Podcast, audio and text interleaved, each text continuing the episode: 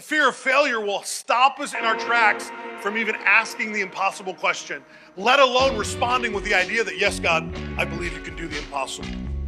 The fear of failure will, will cut us off in our path from even saying, okay, God, you say you're God. You say you're big and bad. You say you're the, the creator of the universe. You say you're the one who carved the oceans, the borders of the oceans with your finger. You say you're the one who put the stars in their sockets. So I've got to ask the question it's an impossible moment in my life, it's an impossible impasse.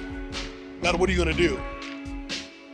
The backside of that question is do we believe that he's actually going to show up? Or are we so choked out by the fear of failure that we're afraid to really ask the hard question?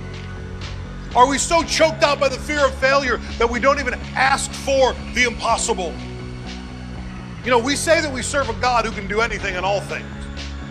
Yet there are so many times in life we, we, we just muddle through the hard stuff and we fail to ask Him. We say that we serve a God who can save us from the biggest impossibility of life, that we would be restored, that our fallen human nature, the sinful nature that we carry, would be restored back to its rightful state. And in being restored to its rightful state, we would find heaven as our home when this life is over. That the total of sin in our life, past, present, and future sin, would be wiped away because of what Jesus did on that cross. We say we believe it, yet at times we fail to ask Him things that look impossible in our life. The question is do we really believe? Do we have the faith in our hearts and in our life that says, Yes, I believe beyond a shadow of a doubt? I believe, God, that you can do the impossible.